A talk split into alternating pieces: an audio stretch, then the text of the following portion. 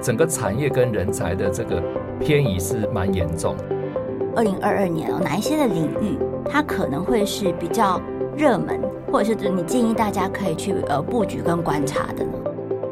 在疫情的这个威胁底下，大家可能还是要有一些线上的这些思维，不管是企业或个人，可能都要把现在的商业模式要跟现在的局势去做借接。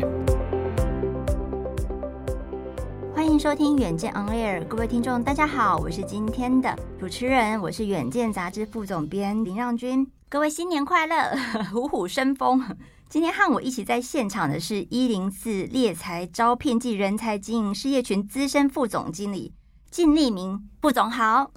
欢迎靳副总。好，各位呃听众大家好。好哦，那其实我们邀请到靳副总来啊，就知道说我们是要来谈一个职场的新趋势。那靳副总就一直在这个各个场合都跟我们讲说，其实工作竞争力。现在应该要充实哪一些的实力？哈，这个对大家提点其实很多。那二零二二年其实刚开春嘛，听众朋友其实是很好奇，说二零二二看起来在总经局势上，在政治局势上都看起来是一个动荡的一年。那在个人的部分，这个职场的趋势又有什么样的新挑战呢？这个我们今天就要来请教靳副总。那第一个题目，有一点就是说我自己的好奇啦。就是说，在比如说美国、欧美的这个呃这个人力市场里面，它有掀起一个大离职潮哈，这个在去年就已经掀起来了。但是在台湾其实并没有这样的一个状况。那副总可以跟我们提一下，说大离职潮它是什么样的原因，然后造成什么样的现象，可以帮我们讲一下。好的，我想呃，让军刚刚提到这个问题哦，确实是蛮值得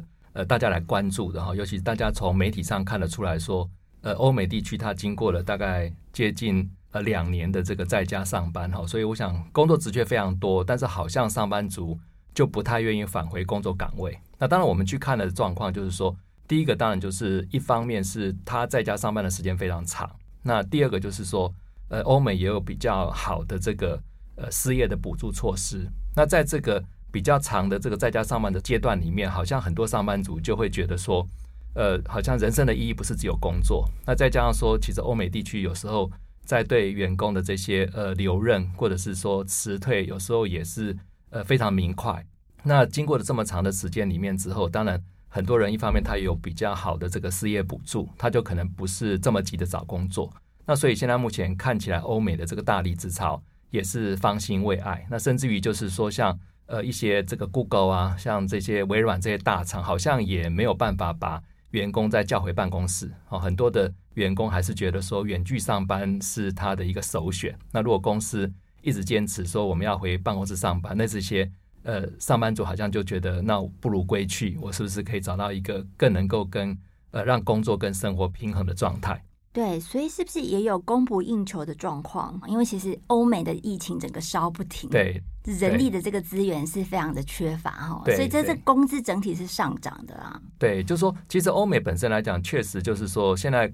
呃各行各业好像都找不到员工哦。当然，当然一方面也是因为很多的员工还是希望说能够自己能够把生活跟工作的主导权能够呃拿回来。那我想这个是在。呃，人类碰到一个全世界就是呃在家上班的这个新的体验哈，那当然很多欧美的员工就慢慢的有这样子呃比较个人化的思维。那当然就是说以台湾来讲，好像看起来是没有看到这样的现象哈。那也是因为呃台湾的上班族其实也是比较辛苦了哈，就是你今天如果离职，明天可能就要吃泡面哈。所以别人是离职潮，我们是被离职潮嘛？对，就是说 呃东方当然东方的社会跟欧美比较不一样哈，就是。呃，不像欧美这么的自由意识哈，那再加上说台湾也不是福利国家嘛，就是如果今天你一离职之后，你可能马上经济就断炊了，好，所以我想基本上国情不太一样了，所以，但是我想就是说，即便国情不太一样，但是上班族对于呃远距上班，或者是说对于工作跟生活能够平衡这件事情，我相信这次疫情的冲击之下，大家应该会有一些这方面的醒思。是，刚刚傅总也帮我们提醒的很是哈，就是说，其实，在台湾啊，在某一些产业，比如说像是呃餐饮旅宿，在去年整个的疫情比较严峻的时候，可能有一些就是 cost down 嘛，所以是人力缩减状况。诶，傅总可能也有感觉到，就是说我们最近去参加一些餐叙，或者是说尾牙，他可能出菜就出的比较慢啊。问他为什么，可能就是因为之前有一波人力的缩减，对不对？所以他没有办法去就是回应这个比较是去年。年底的一个报复性的一个反弹啊，就是在这个旅宿或者是说餐饮的这个部分。当然，现在可能就是疫情的氛围又有一点点紧张了哈，对，又又有一点改变这样。那所以就是在台湾的工作者，他面对一个新的一年哈，他就是特别是我们过年之后可能会掀起一个比较是呃转职的这个呃风潮。那您怎么看说二零二二年哦，哪一些的领域它可能会是比较热门，或者是你建议大家可以去呃布局跟观察的呢？OK，好，我想大家就是呃，其实这两年哈，就是从呃二零二零年到二零二一年哈，我想我们都是饱受疫情的冲击。那事实上这两年的整个就业市场其实是蛮惨淡的，好，因为疫情的冲击，其实呃这两年的这个应届毕业生几乎也很难找工作，好，是因为很多的这些文法商的学生，他其实到了职场上面，他是必须要靠这些。民生消费的相关的产业去吸纳它，但是这两年内需的民生消费的这些产业，包括呃住宿旅游的这些产业，几乎都是兵败如山倒。啊，那疫情一直都很不确定性很高，所以很多的这些资深的上班族也是一动不如一静。好，但是我们观察到二零二二年，那当然现在疫情确实是有点小紧张哈，但是呃看起来好像大家蠢蠢欲动。好，所以那。呃，我们一零四本身网站上的职缺数都已经到九十万个，好，几乎是已经是历年最高的水准。哦，这么多人想要动，已经 stand by 在那边。对，所以我还是觉得说，如果疫情没有持续在恶化的话，我想二零二二年的过年前后的这个转职潮，应该是这三年来最大的。哦，对，OK，对啊，要重新洗牌嘛。对，我们观察的状况来讲，当然还是延续这两年疫情的这些对环境的影响，看起来就是科技业。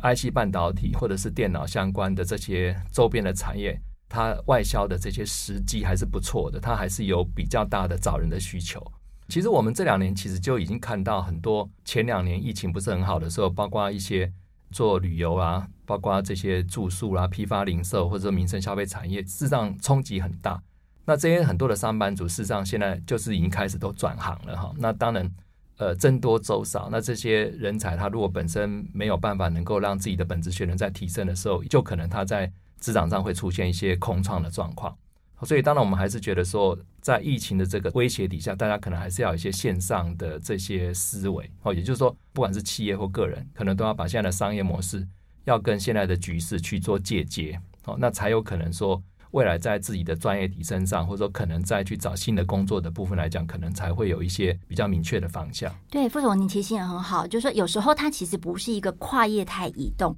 而是说你整个商业模式的转型。是，所以你其实人才就是跟着转，就是说，比如说呃，旅宿服务业，它一样还是待在这里，那只是说我它又往线上转嘛。去做很多网络的促购，对，就是这个方案是呃，也是需要很多人才的，然后这个也是很多学校都没有教的事情，对对对对。那所以整体来说，其实我们有看到说，最近啊，就是从去年底开始，整个的元宇宙概念就从脸书改名开始，就一路延烧。对。那现在全球也有一个很有趣，就是哎，科技业界它其实科技业界抢人才，自己也抢很凶嘛哈。那很多的这个人才，他反而就是从怎么讲？呃，这个半导体啊，或者说一些比较科技制造业，它就往这个呃线上创业的方向，比如说元宇宙、NFT，就朝这个方向去走。就是副总怎么看这个现象啊？对，我想现在目前新科技的发展真的是方兴未艾哈，包括元宇宙啦，不管是说像呃虚拟货币啊、NFT 啊这些新的这些产品跟服务都陆续推出来。那我们也观察到，事实上现在。在人力行里面，很多的这些相关的产业都开始大量找这方面的人才。那当然，我们看这些直觉来讲，大部分还是都是属于呃，比如说 AR、VR 啦，比如说像演算法啦，或者说像这些呃前后台的工程师。好，所以为什么这两年哈，工程师几乎是兵家必争？好，现在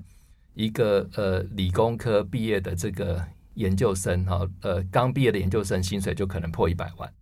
他可能呃三到五年的工程师，可能年薪就已经破两百万哦，所以我想好羡慕、哦呃，真的就像让军刚刚提到的，就是说呃整个产业跟人才的这个偏移是蛮严重的哈，也就是说科技呃不管是五 G、AI、大数据，那甚至 IC 半导体，那刚刚提到的元宇宙这些，全部都是跟科技相关，所以看起来就是理工科的科技人才是炙手可热，好，就是基本上是。供不应求，所以现在目前每一家这个科技大厂，那个找工程师都是以千人起跳的，哦，所以我想，那但是对于我们文法商的同学，那就可能要去思考说，怎么样在自己的这些专业上面要去能够善用工具，因为我们现在讲人机，呃，要能够合作嘛，哈，就是说怎么样能够善用工具，把自己比如说行销啦，或者说把自己相关的这些管理的这些能力，哈，能够去跟这些新的科技或者是平台借接。那我想这样子才有办法说跟得上整个时代的趋势。对，就是至少你没有去那个元宇宙的这个领域工作，你元宇宙概念股你也要了解，然后或者说相相关的工作跟商业的模式也要知道一下嘛。哈，对。这前几天有有一个笑话，就是说，就去年我们不是整个整体的台股这个大翻涨嘛？是，就是二十几趴的这样的一个报酬。对。然后呢，去年不是有很多航海王，所以那个时候就有那个呃一个笑话是说，呃，我们呢。就是读电机，不如就去读轮机，有没有这样的一个？对对对，对。但但是这个呃，我们在做这个人才的养成，其实也不是这么短线，对不对？就是看概念股，概念股其实只是一个参考。嗯。就是你怎么看？说像比如说这个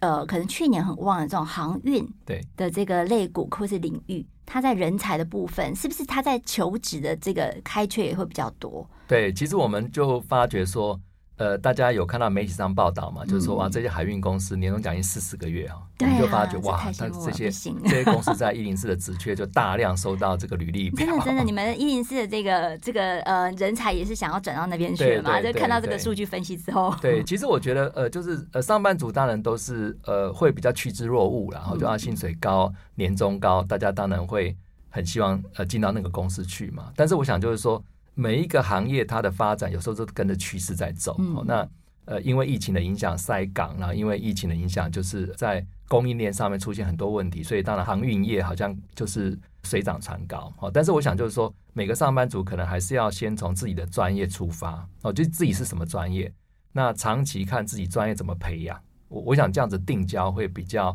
务实一些啦，因为毕竟很多的现象都是短暂的嘛。对对对，对，还是要长远。看到这个现象也要知道。就是怎么样去解析后面的成因是什么？对，对，不要一窝蜂投入嘛，哈。呃，副总也跟我们谈一下，你们一零四在这个前一阵子有一个很有趣的题目，你们是看说这个中年职场的中年危机是很高的。对，在职场中年危机，你怎么去定义这个中年呢？特别是中年的这个就是专业经理人。对，OK，就是这个也是一个很有趣的调查报告哈，就刚好是在二零二一年底，哈，距离现在其实就是一两个月而已。对。那其实我们看待这个报告，最早是看，呃，我们当然是针对主管哈，比如说你是经理级含以下的，还是比如说协理级以上的主管，那我们就看看说，那这些去主导公司营运发展跟对公司的整个呃经营会有很大影响力的主管，到底怎么看自己？那就发觉说，哇，这个中阶主管大概如果一到十分的量表，大概他们觉得危机的感大概是六点三。那但是大主管看这些中介的主管就觉得说他的危机不止六点三，是六点七。那这些大主管自己看自己的这个危机大概就到了七分以上，好，一到十分量表。那我们就可以发觉到说，其实主管本身的危机意识是蛮强的，也就是越高阶的主管好像会对前景或者对自己本身在管理跟决策上面的危机感是很重的。那当然比较高阶的主管去看比较。中介的主管总是会觉得说，好像中介主管站的这个视野不够高，就会觉得说，好像有点恨铁不成钢。好，那所以我想从这个调查报告里面，虽然是从主管的角度去出发，那我觉得对于广大的这个上班族，可能要去思考一下。有就说你如果到了四十岁左右，我相信大家一定也会有很高的这个危机意识。那我想这个部分当然怎么样在危机意识底下，可能自己要在自我学习，或者说怎么样能够。让自己站在更高的位置去看整个，不管是职涯或者是公司发展的方向，这个可能是最重要的。是是，刚才副总的提到大主管就是经理级的以上啊，哈，不含经理；那小主管就是经理，就含经理以下的这些的主管这样。对，你们这个很有意思，是说在这个大主管的眼中，就是面对这个危机呀，就是把比如说智力的能力，他觉得周围小主管的问题是什么？然后结果有将近七成，就是说无法阐述高度和格局的论述。对，我觉得大家真的期待好高哦。对，其实我觉得就是说，当然主管本身他一直往上走的过程当中，他为什么能够当大主管，一定是成就动机比较强嘛，企图心比较强，那他才会慢慢的真的走到呃职场的高峰。对对对，那当然我想这些。成就动机很高，而且他可能呃把工作当乐趣的这些主管哈，一方面他如果有很高危机意识的的时候，他当然会期许他的部署或者说他的底下的中阶主管能够真正担负起他的责任。那当然我们的调查报告里面就发觉，好像不管他在呃这个管理能力上啦，或者说他在自我的这些实力上面，或者说甚至他在这个 EQ 的能力上面，哈，好像都还是不足。我想这个问当然都是一个我们从市场上看到的方向。那可能也是因为真的这两年不确定性非常高。那在这个呃不确定的时代里面，大家去找到确定的这些方向，确实难度是很高的。对啊，老板往往对这些中级或者是这个基层的员工，他们很大的抱怨，或者是说很大感慨，就是